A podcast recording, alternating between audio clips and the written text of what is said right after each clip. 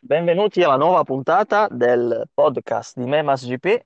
Un saluto da parte mia, Christian, e da Alessandro Di Moro, Ciao a tutti. Angelo Coppola Ciao a tutti. e Alessandro Palma. Buonasera. Buonasera, buongiorno, a prescindere dall'orario in cui ci state ascoltando, bentrovati. Buonanotte anche. Buonanotte, buon riposo, quello che vi piace di più, Sì, sì, buon pranzo, dai. anche, e buona cena e buona colazione. Torniamo dopo una settimana di pausa dalle nostre fatiche radiofoniche, e torniamo per parlare di quello che è stato il primo GP di Aragon e delle derivate di serie e di quanto accaduto a Vallelunga per il campionato italiano. Eh, ragazzi, come dicevo, partiamo dal motomondiale. Domenica che ha segnato l'ennesimo vincitore diverso in MotoGP, eh, parlo di Rins, e poche soddisfazioni nelle, nelle classi minori per gli italiani. Domanda fatidica alla quale so che Palmer mi risponderebbe Michelin. Chi lo vince sto mondiale? Perché Allora. questa domanda se sai cosa rispondo? Eh, infatti non è a te. No, vabbè, se, se devo scegliere un pilota, Stavolta- dico o Rins o Mir. Va bene, me la tengo. E io mi aggancio a Palmen per dire una cosa pro- a proposito proprio della gara di Aragon, ovvero grande Suzuki, perché si parla tanto dei problemi di Michelin, dei problemi di gomma, eccetera. Ma alla fine la moto che non ha mai problemi di gomme e che è sempre costante, che non stressa le gomme, che arrivano a fine gara, che ne hanno ancora, con i piloti che hanno una guida pulitissima, eccetera, è la Suzuki. Bravissimo Rins a vincere, bravissimo Mir ad arrivare di nuovo sul podio e ora è capo classifica. Cavoli, pazzesco. E bravo anche Alex Marquez, tra l'altro, perché sì, sì. podio anche sull'asciutto. Aggiungo, anche se coi secoli in mano non si fa mai nulla, eh, tutti diciamo che Mir non ha ancora vinto una gara, però per me in Austria la stava già vincendo, l'aveva vinta in realtà. Ricordo bene? Ma- Mm. Sì, Eh, Oltre eh. a quello, mi viene da dire, Mhm. e Palmen lo sa meglio di me, che ci sono stati campionati anche quest'anno che sono stati vinti senza vincere nessuna gara. Cioè, già solo nel CIV, ma dopo ne parleremo, ce ne sono stati ben due su cinque che sono stati vinti da piloti che non hanno vinto neanche una gara nel corso dell'anno. Perciò, ma non è questo il caso di Mir perché una gara la vincerà, ne sono abbastanza sicuro. Beh, Angelo, passo a te la parola. Penso che tra Aragon 2 e Valencia, eh, voglio dire, Mir ce la riesco a penso vincere. sia Eh, più- scattata all'ora di Mir, dai, perché questa, mh, questa leadership dà fiducia a lui, però dobbiamo vedere sempre gli altri valori in campo. Ricordiamoci che eh, dal passaggio da una gara all'altra, sempre sullo stesso tracciato, possono comunque ribaltarsi i valori in campo. Non lo sappiamo. Magari può sprofondare pure nelle retrovie la Suzuki, perché con queste gomme non si capisce più nulla, diciamocelo francamente. Però difficile, eh, perché la Suzuki è l'unica che non ha mai risentito del problema Michelin. Questo è vero, questo è vero, perché KTM tipo ad inizio stagione andava forte e adesso sta arrancando nelle retrovie. Yamaha che ha degli alti e bassi GP per GP.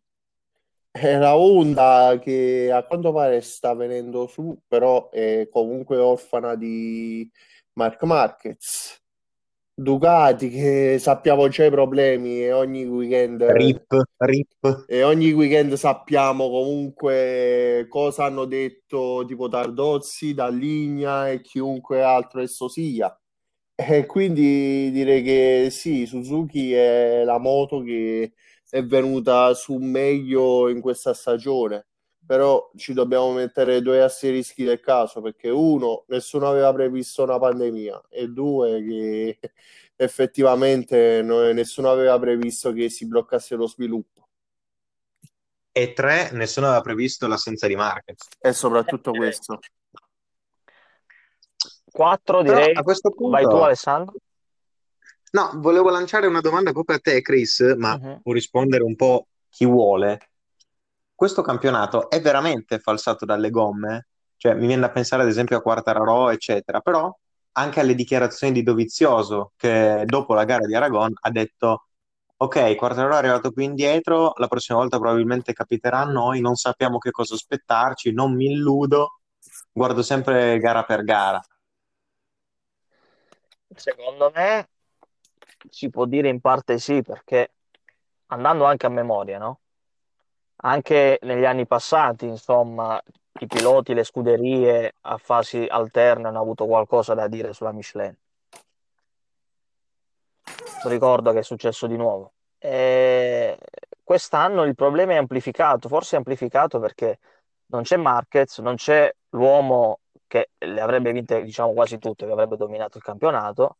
E adesso viene fuori questa lotta in cui sembrano tutti così vicini, però in realtà cambia tutto da una settimana all'altra, anche sulla stessa pista, e secondo me non può che essere influenzato dalle gomme, cioè, altrimenti come, non, come si spiega? Una, allora, una variabilità così nei valori in campo non si era mai vista comunque negli anni passati. E comunque dal 93 a pochi Gran Premi dalla fine non si vedevano così tanti piloti vicini in classifica. Sì, Però perché Palmer, non- vai tu. Sì, appunto perché non c'era tutta questa variabilità determinata dalle gomme. Poi, per- poi sì, è vero quello che dice anche Alessandro, cioè che ci, sono, ci, ci può essere una moto come la Suzuki che eh, risente meno eh, di, tut- di tutto questo casino, viene, viene quasi da chiamarlo. Però, mh, ecco, non è un campionato normale.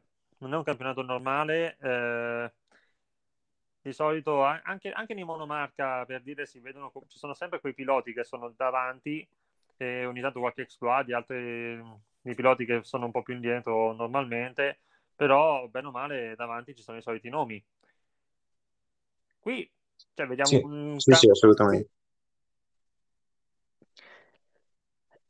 Ma per questo, delle carte anche sullo stesso circuito e un- giusto una settimana dopo. ma per questo, no? Vi stavo per fare una domanda io. Siamo proprio sicuri che questo sia il livello più alto di sempre? No. Cioè, io Sarebbe, sarebbe il livello più alto di sempre se ci fosse Marquez in pista, perché è lui ad alzare l'asticella. Poi ognuno ha la propria opinione, ma secondo me questo è quanto, perché se c'è tutto questo equilibrio vuol dire che non c'è il leader che riesce a differenziarsi dagli altri. assolutamente. Concordo pienamente. Ma vi ho posto la domanda proprio perché, cioè, la mia risposta è sottintesa, cioè, per me non è anche il, il livello più alto di sempre. All'inizio lo pensavo a livello di entusiasmo, però effettivamente eh, c'è questa variabile gomme che influenza davvero tanto. Poi adesso, no? È capitato a Rossi il discorso Covid, come è capitato anche ad altri, no? Però essendo Rossi, come al solito, se ne parla di più. Effettivamente, no? Fo- quindi sto un attimo deviando. Tutte queste gare così ravvicinate e eh, stu- molte sulle stesse piste, no? L'abbiamo- è un ragionamento che abbiamo fatto di nuovo. È stata la scelta giusta da parte della Dorna? Anche Nì, vedendo cosa si è fatto in Formula 1, eh? Cioè il discorso è che noi abbiamo il paragone Superbike hanno fatto la stessa cosa, no? Ma abbiamo il paragone della Formula 1 però. Probabilmente avevano poche alternative perché la Formula 1 aveva più possibilità di correre in piste diverse, l'omologazione Sicuro. la Formula 1 è tra virgolette più semplice, nel senso che mh, non servono vie di fuga chilometriche, eccetera, mentre con le moto è un po' più complesso. Però a questo punto mi viene da dire anche che manca un leader per dire in Superbike questo non avviene.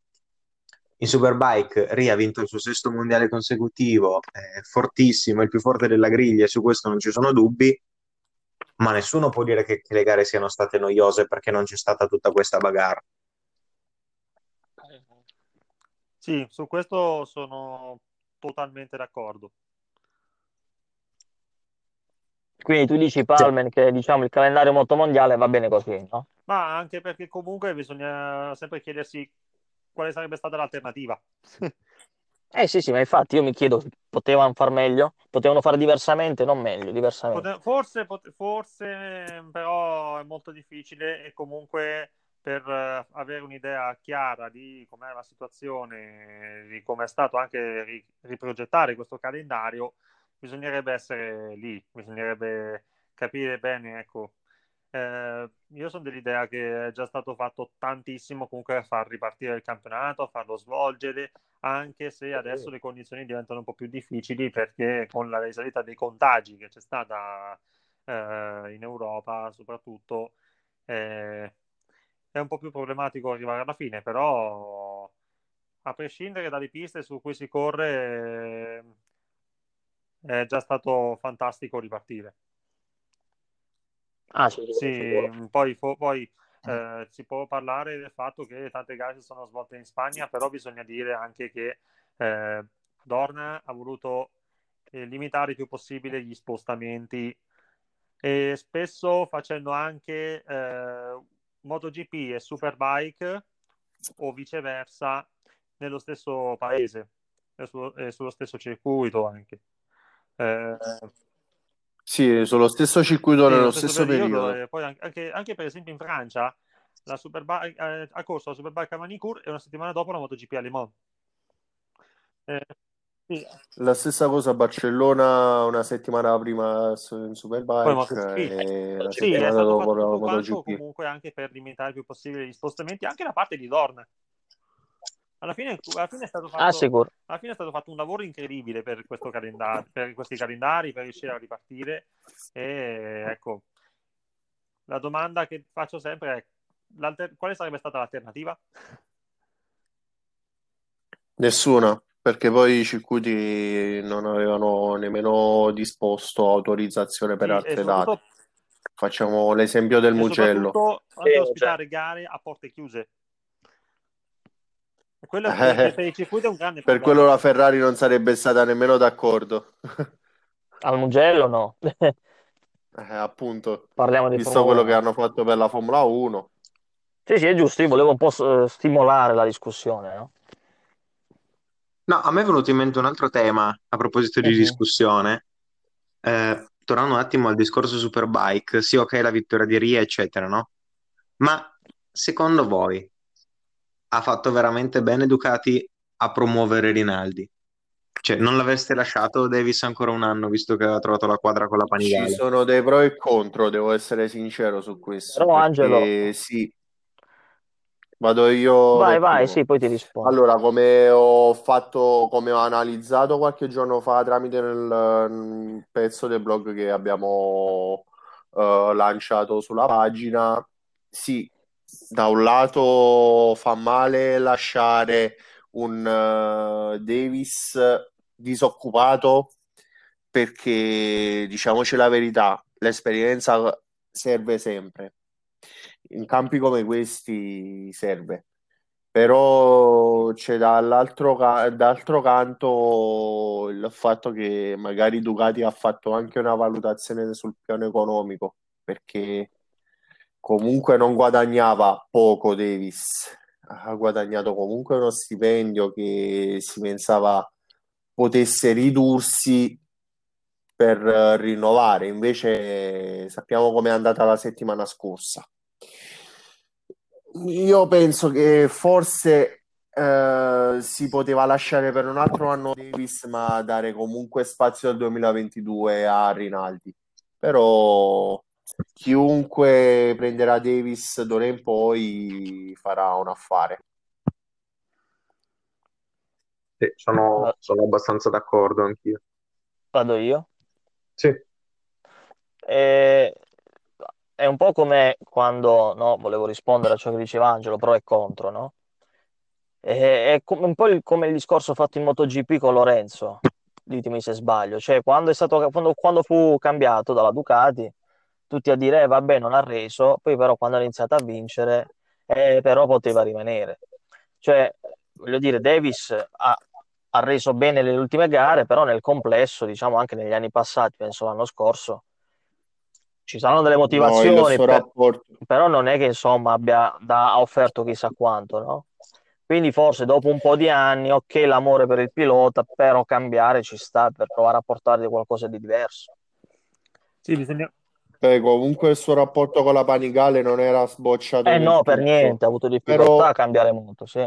però quest'anno sembrava aves- avesse intrapreso la giusta via, tanto che comunque ha cominciato a vincere e a essere più frequentemente in top 5. Dicevi Palme? Sì, io so dell'idea comunque che l'anno scorso anche ha avuto degli exploit con la V4 Davis, ma eh, nel complesso non aveva reso. E quest'anno è andato un po' meglio, però eh, bisogna anche considerare una cosa, lui è lì da diversi anni, ha cercato comunque di contrastare Ray, ma mh, per un motivo o per un altro non, non c'è mai riuscito e bisogna anche dire che Ducati spinge molto su Rinaldi, spinge molto su Rinaldi perché è un pilota comunque che dalla Stock 1000 è cresciuto in eh, Ducati, è un, è un- è un pilota in cui credono fortemente. Quest'anno che ha provato al Tingo 11 eh, lo hanno supportato anche in modo importante eh, con la presenza all'interno del, del box del team di Gianni Amello, anche i tecnici Ducati. E, eh, adesso, eh, comunque era, uno step quasi naturale, do- soprattutto dopo la stagione che ha fatto quest'anno, eh, portare Rinaldi nel team ufficiale, cercare un po' di cambiare, di cambiare qualcosa. Poi come andrà lo vedremo, però eh, una cosa certa è che eh, è comprensibile da una parte la scelta di Ducati e si spera davvero che Davis riesca a trovare una sistemazione in Superbike che gli permetta di eh, stare ancora davanti e di giocarsi il titolo perché il pilota comunque lo sappiamo è fortissimo è uno dei più, uno dei più forti del campionato.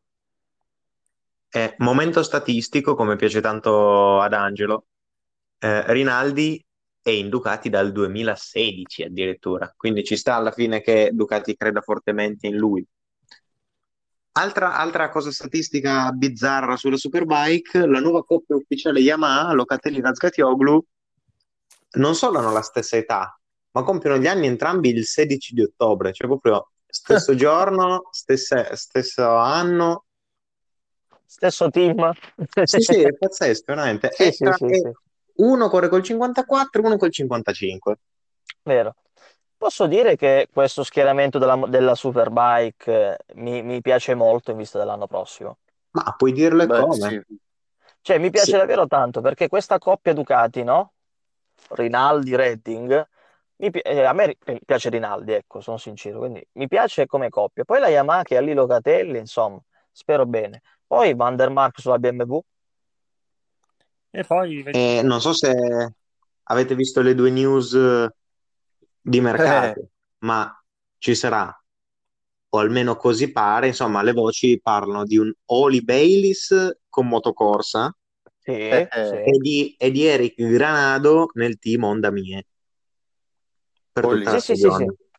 Letto, letto, questo sì e poi non dimentichiamoci che a proposito di motocorsa a Estoril ha, provato, ha girato nei test Axel Bassani altro pilota che potrebbe essere interessante da vedere soprattutto considerando che lui con le mille si è trovato molto bene anche nel CIV e quest'anno ha avuto una stagione un po' di alti e bassi nel team, nel team Modex Racing nell'europeo, nel- nell'europeo Super Sport, però è un pilota comunque di cui conosciamo bene il talento.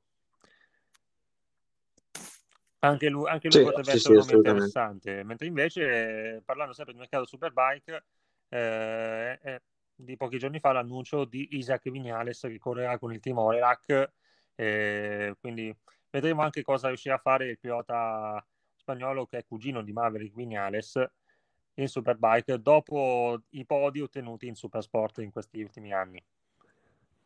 Che Con Angelo che, con Angelo che sta piangendo perché ha preso il posto di Shabe.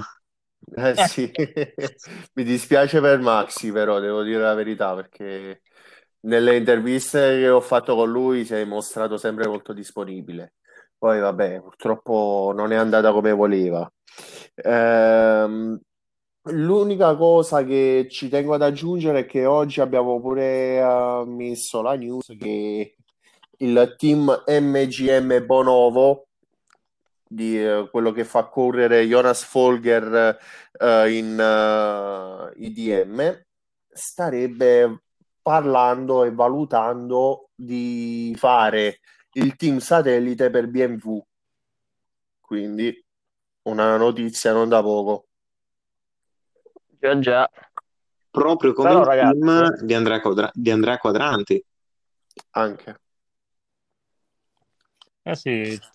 Ragazzi, E comunque, eh, se vogliamo un attimo, non so se voi volete anche tornare un attimino velocissimamente a parlare della MotoGP, per altro Moto 3 e eh, Moto stavo 2. per farlo, sì. Mm. Poi torniamo alla Superbike perché Sì, comunque c'è dica, dica. qualcosa di- è successo qualcosa di Storino. Mhm. È da dire qualcosa a Palmen o posso andare? No, no, andate, andate pure, andate pure. No, dici, eh, la prima cosa che volevo dire, anzi, più che dire chiedere, è una vostra opinione, quindi prima domanda, no? Poi mi rispondete insieme.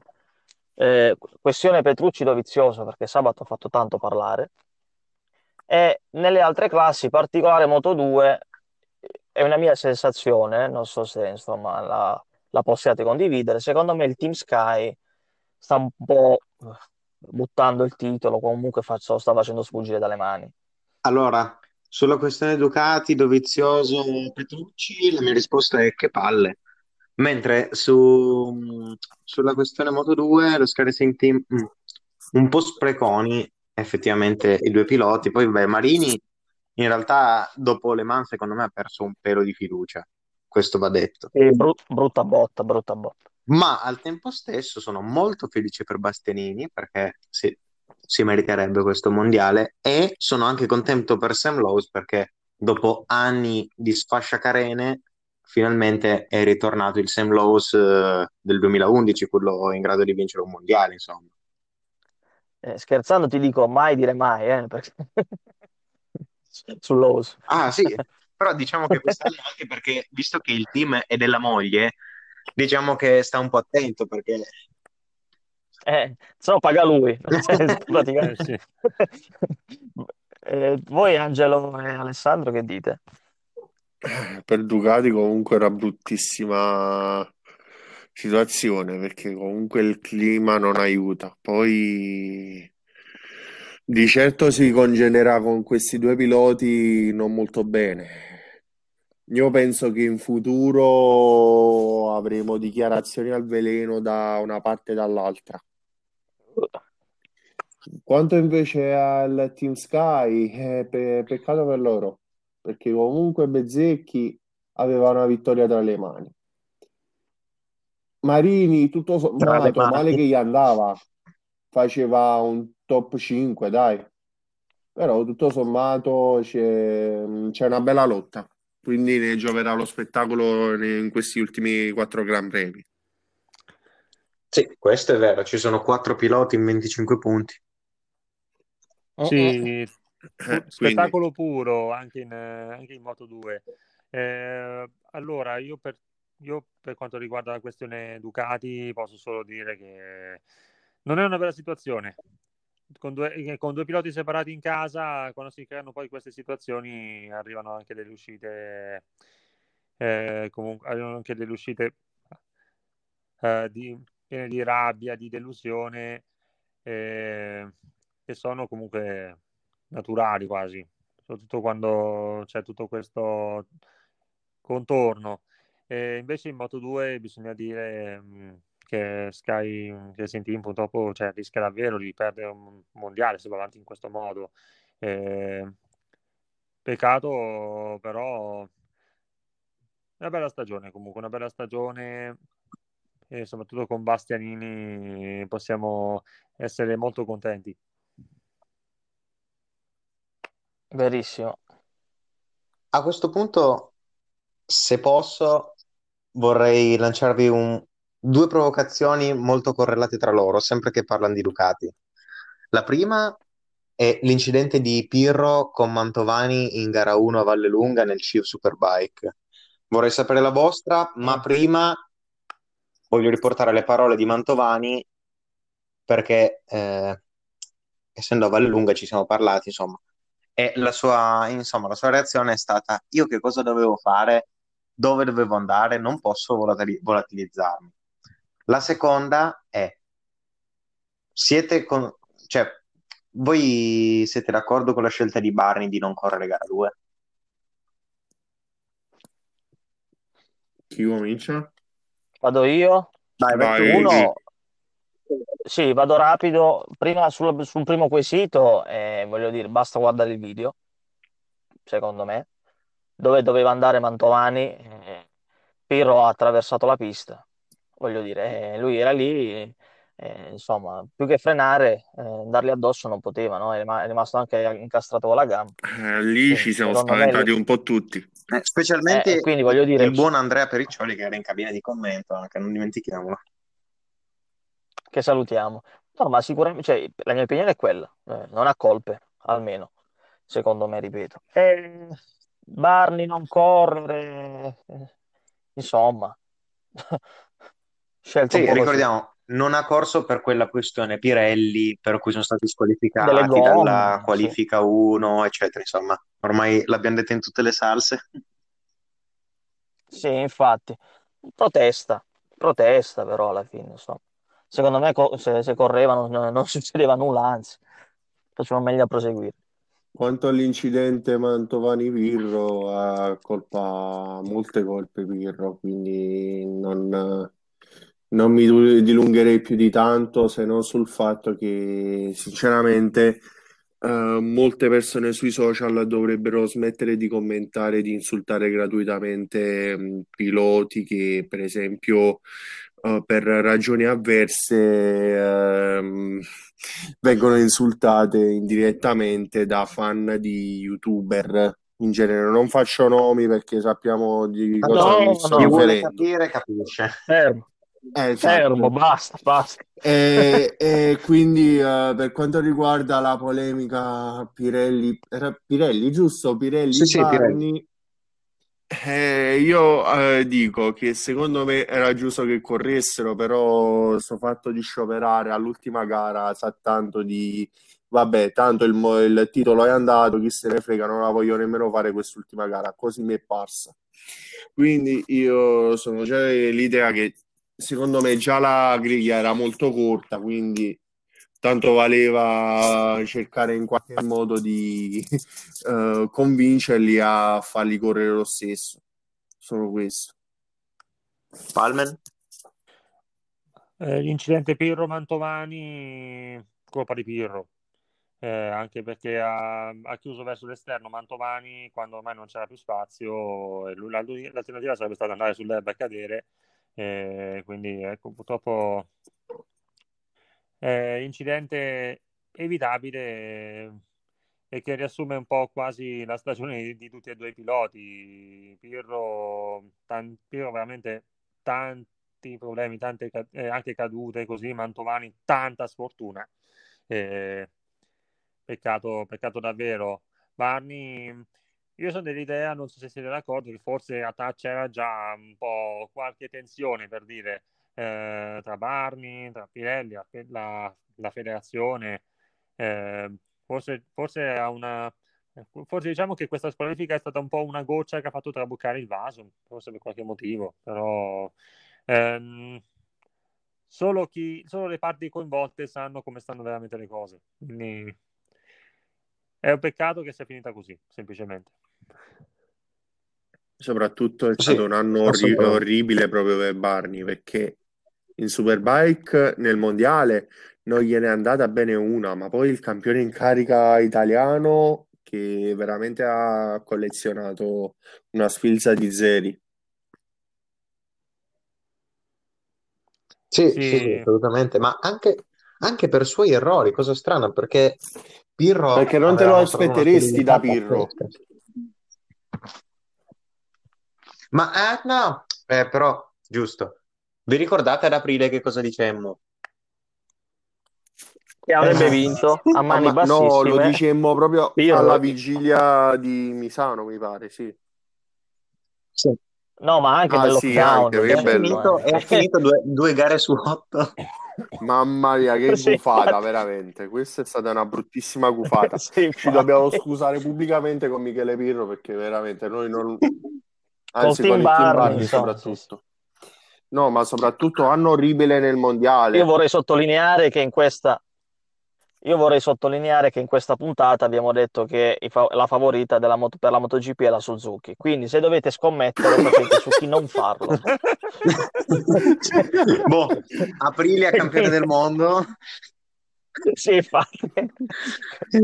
Potete giocarvele tutte tranne che la Suzuki. Ma invece, eh, correggetemi se sbaglio, ma mi sembra che Palmen abbia detto che aveva una bombetta. Sei di quelle delle mie Ah, parti, ah, molto ah, volentieri. eh. Ah, quella Eh, sì, sicuramente, sicuramente. Non adesso però. Ah, Oh mamma. Oh, oh, oh, ah, La quindi un po'... suspense. Non Ci fa adesso, prendere. vabbè.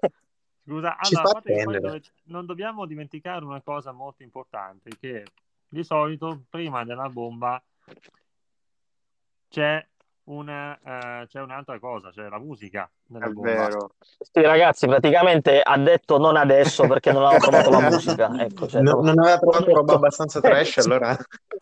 Sì, infatti, stava prendendo tempo mentre cerca su YouTube. Sì, Cioè, un'altra, co- un'altra cosa, giusto, inta- nel frattempo intanto possiamo ricordare anche che, eh, adesso perché ci stiamo spostando spesso da, da MotoGP, Superbike, CIV, così, allora, Superbike, mondiale Supersport 300, campione del mondo Jeffrey Boris, Meritato, olandese direi meritato. Che ha, che ha veramente compiuto una crescita incredibile rispetto all'anno scorso, quando era un esordiente comunque veloce, ma ancora non a livello dei migliori. A Jerez forte, ma ancora qualche errore così. Da, da Portimao non ha più sbagliato un colpo.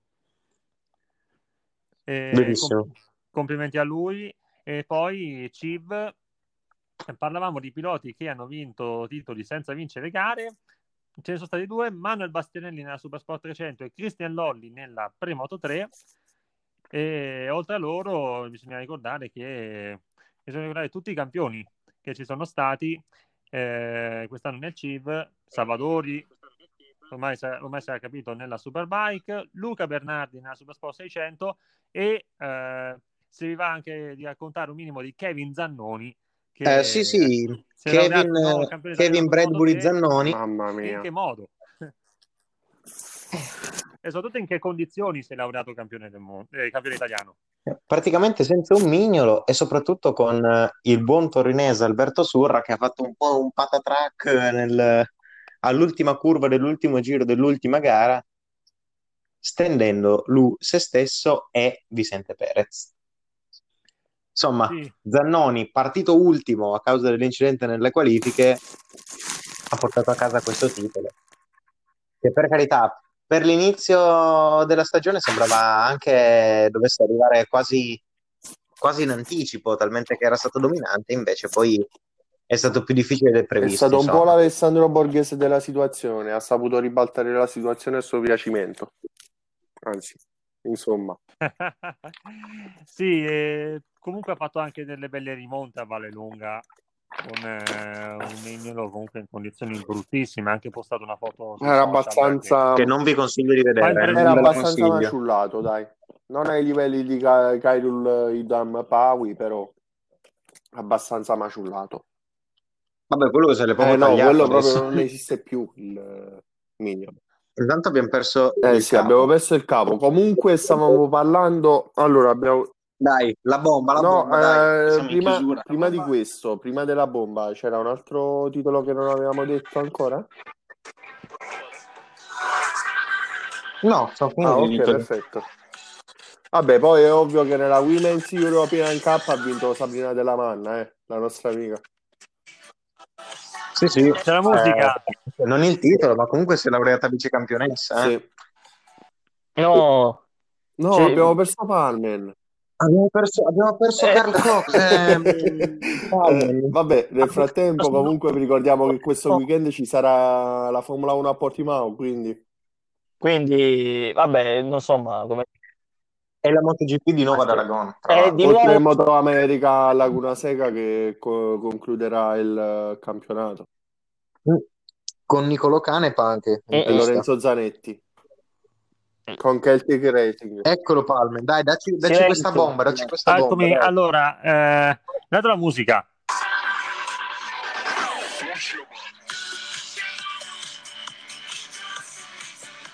Poi voglio dire Arriverà il giorno in cui dovremo pagare la Sì, SIAE. possibile. Beh, vai, allora, vai. dai, sentiamo la Avanzo, bomba. Allora, eh, Moto America si parlava di, eh, nei nei giorni scorsi di Lorenzo Zanetti e di Nicolo Canepa che correranno a Laguna Seca e bisogna dire anche che oltre a loro ci sarà un altro italiano d'adozione, diciamo, eh, che correrà eh, nel- nell'ultimo round del massimo campionato motociclistico americano che è Maxwell Todd, pilota che negli ultimi anni abbiamo visto in azione nel CIV, eh, poi Moto 3, poi Moto 3, eh, ma che è anche cresciuto in Italia agonisticamente, che infatti disputerà l'ultimo round del eh, Moto America su questa pista. Di grande, grande, grande importanza, prestigio, la, la conosciamo bene, nella categoria Super Sport Bom. 300. Vamo. Super Sport Attenzione. 300, giù, ove- Oh. come si chiama eh, nel Moto America, Liquimoli Junior Cup. Bom. Con il tuo amico, con il tuo amico Sam Lokoff. Esatto, sì. Correrà con la Kawasaki Ninja 400 eh, del team Floyds of Leadville T3 Racing. Ma Quindi quanto cazzo ne Lo, sta- lo stavo per di- lo stavo per dire, eh, lo stavo per dire, ma...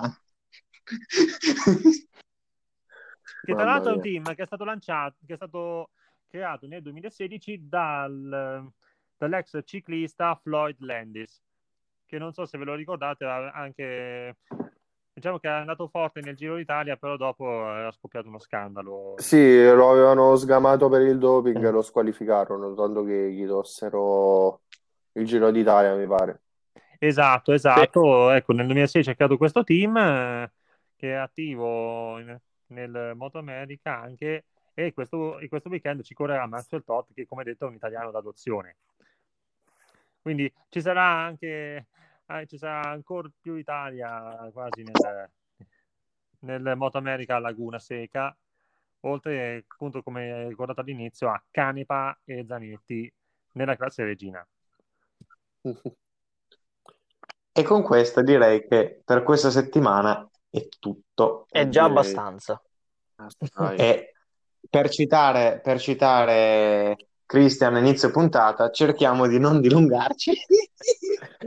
Pochi minuti dopo, 48 minuti. No, vabbè.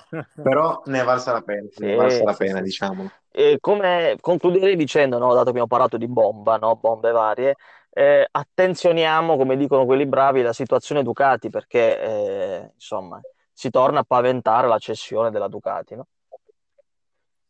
Sì, sì, sì, Inter- verissimo. e l'abbiamo riportato in pagina, vediamo un po' se ci saranno sviluppi e quali ci saranno e magari quali ripercussioni potrebbe avere l'attività sportiva in parte. Se un uomo di razza... No, eh, no, forse non era se dico eh. se, dico questo, E se dico, dico, dico, dico. esattamente. Che poi Sandro mi ha detto quali sono le parole più, più- più belle delle- insomma, del- dell'umanità, della storia. E vabbè, queste. Protuberanza. Gnocca. Lasciamo E dopo, e dopo questo possiamo salutare. Sì, Addio. basta. Ehm, ciao. il monologo su mai dire gol un'altra volta. dai. Va bene. Ragazzi, ringrazio Frates. mille l'ingegnere che ha progettato la Ferrari, no? L'ingegnere? L'ingegner Cane. cane. No, a cazzo di cane. Basta, censuriamo. No, mi dissocio. Anche io, quereli in arrivo. Ok ragazzi, un saluto da parte mia. Si Ciao rivolta Enzo. Ferrari dalla tomba, dai. Ciao ragazzi, alla prossima, è stato un Ciao, piacere come Angelo. sempre. Ciao ciao ciao. Ciao Palmer, fate i bravi. eh. Che succede? Sì, fa- Figura di ieri sera. Ma della tua arroganza. Ciao. Ciao a tutti, ciao, ciao a tutti. ciao. ciao. ciao. ciao.